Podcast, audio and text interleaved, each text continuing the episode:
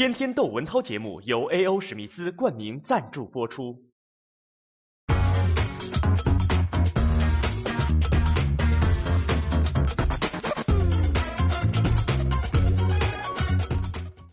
过完年就这几天这新闻呐，照我这搞新闻的看起来，就叫淡出个鸟来。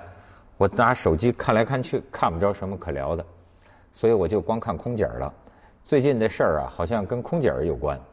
呃，先是这个国航有个航班嘛，说有个乘客投诉，有一空姐儿在他们的航班在韩国登机的时候，说这空姐儿啊，临这个乘客都排队登机了，她拎着大包小包噔噔噔噔噔就来了啊，说这空姐儿造成我们乘客延误啊，呃，帮谁买东西呢？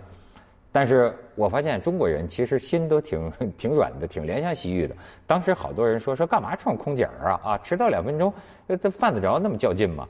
但是后来听说澄清了，就说这个空姐啊，她好像是在乘客登机前一分钟赶到的，所以严格说来，是不是就不能算延误？哎，这事儿我也不负责裁判。我是又看见啊，空姐不容易啊，现在都没人当空姐了。你比如说在印度啊。说是印度最近有这个四十个啊，四十八岁到六十岁的空奶准备上阵了。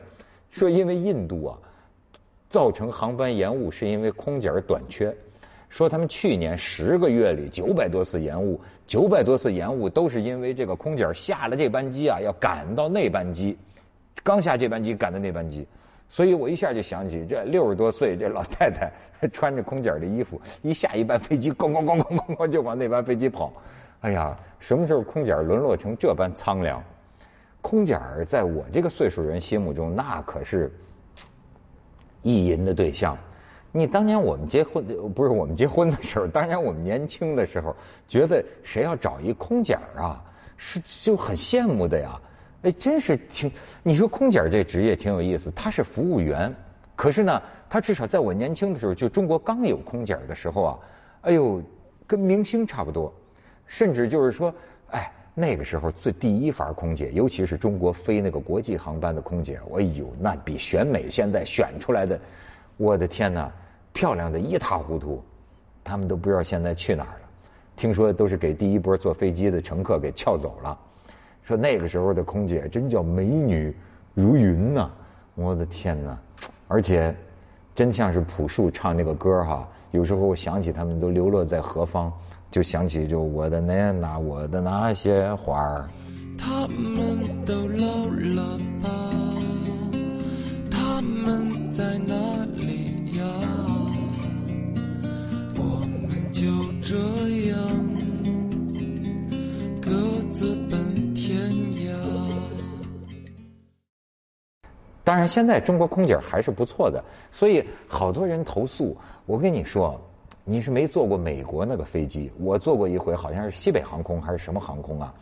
那哪还有什么空？中国这空姐还算是有色相的。你现在美国那边都是空嫂了，那家上来一个，那空嫂简直，而且是顾大嫂。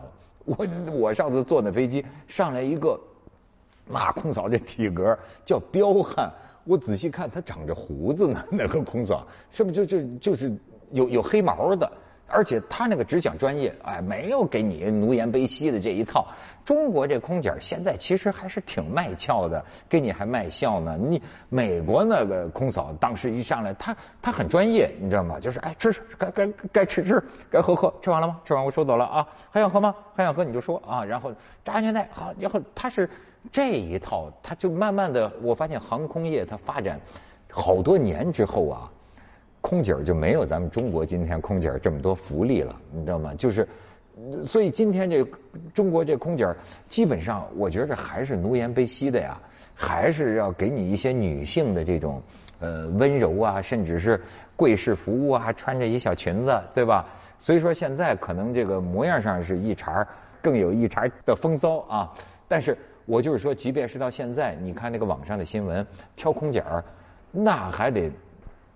穿那个比基尼呢？啊，这这那那那那那家伙袒袒胸露肉的，在这夸夸夸，跟选美一样，还还还还还得走身材呢。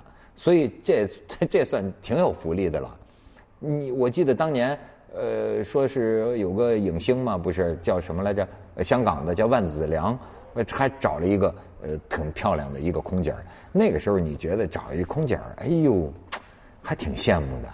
嗯，这种情况啊，在美国是什么时候呢？上个世纪五六十年代的时候，上世纪五六十年代的时候，那个时候空姐真跟明星似的，而且这个选拔呀是，一百个里头选三四个人他们说超过哈佛升学率啊，就这选空姐你超过上哈佛，哈佛说那个时候升学率百分之十五呢，那个空姐就是这个，而且那个时候空姐在美国确实像明星，戴着白手套啊，她穿着这个长筒靴。咔咔咔咔招摇过市，哎，成为一时的这种时尚箭头、时尚风头。但是你看，这个东西越发展呢，越发展呢，越发展呢，发展到后来就不那么玩了。所以我觉得今天你要说是对中国的这个空姐不满意啊，那你真是你没碰见这个 空汉子，你没碰见那家伙有的真跟真跟汉子似的。你包括在欧洲，哎，我前一阵在德国坐飞机，我觉得真是那基本上，那个空姐儿那就就就就是。职业人士了，你很难再再从他身上要求什么哎，女性的这种呃柔美啊、娇俏啊，都很难了。你看那现在中国空姐这个训练的，基本上呢都是啊一笑都得露那个几颗牙的啊。你一上来，哎嘿，先生喝点什么呀？你 看还给你喝个软语温存，我觉得基本上。知足吧，知足吧。这其实中国这个发展中国家呀，这个好多东西都是新的啊，它不是很多东西比不上西方。你比如说，我觉得咱空姐就不比他们弱。再一个，你比如咱这个酒店，你西方的很多名牌大酒店，你现在去住，那就太老了，而且那条件太差了。你就中国这种新兴国家，同样牌子的这个酒店，你住过，你发现没有？那就是崭崭新呐，最新的这个设施啊。所以其实也别老是把中国说的这个一摊一一一码黑啊！今天我好像收了五毛，但我确实是觉得中国现在好多东西啊，实际呃比外国让咱们舒服，呃因为这个东方民族啊有一种我该怎么说呢？我我说这个尊卑文化是不是过头啊？就是你看外国，它很多这个服务业啊，它是那种你觉得它是梗着脖子的，它是这种人格独立的那种劲头的。但是你看，你像台湾、日本、哎泰国、哎这种国家的这种服务员，特别是女性服务员啊，它让你感觉到一种啊。低声下气，你知道吗？这个弄得你给你挠痒痒，弄得你心里还特舒服啊，有种地主老财的这种满足感。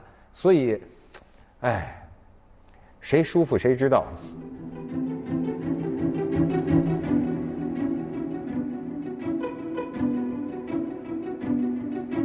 现在是摇出颈椎病的。摇出这个抖手病的，摇出腱鞘炎的，摇出心梗的，摇出脑梗的，把这手机咵叽给摇碎了的都有了。但我觉得最好玩的是今天一新闻，说武汉一个丈夫摇摇摇啊，摇出一个红包，然后给他大姨妈看，不是不是他来大姨妈，是给了真的大姨妈，说看，哎说你看我摇出红包来了，结果这个手机一开锁呢，仨姑娘跳出来了，就说明他在摇红包之前呐，在这个摇姑娘呢，拼命摇姑娘。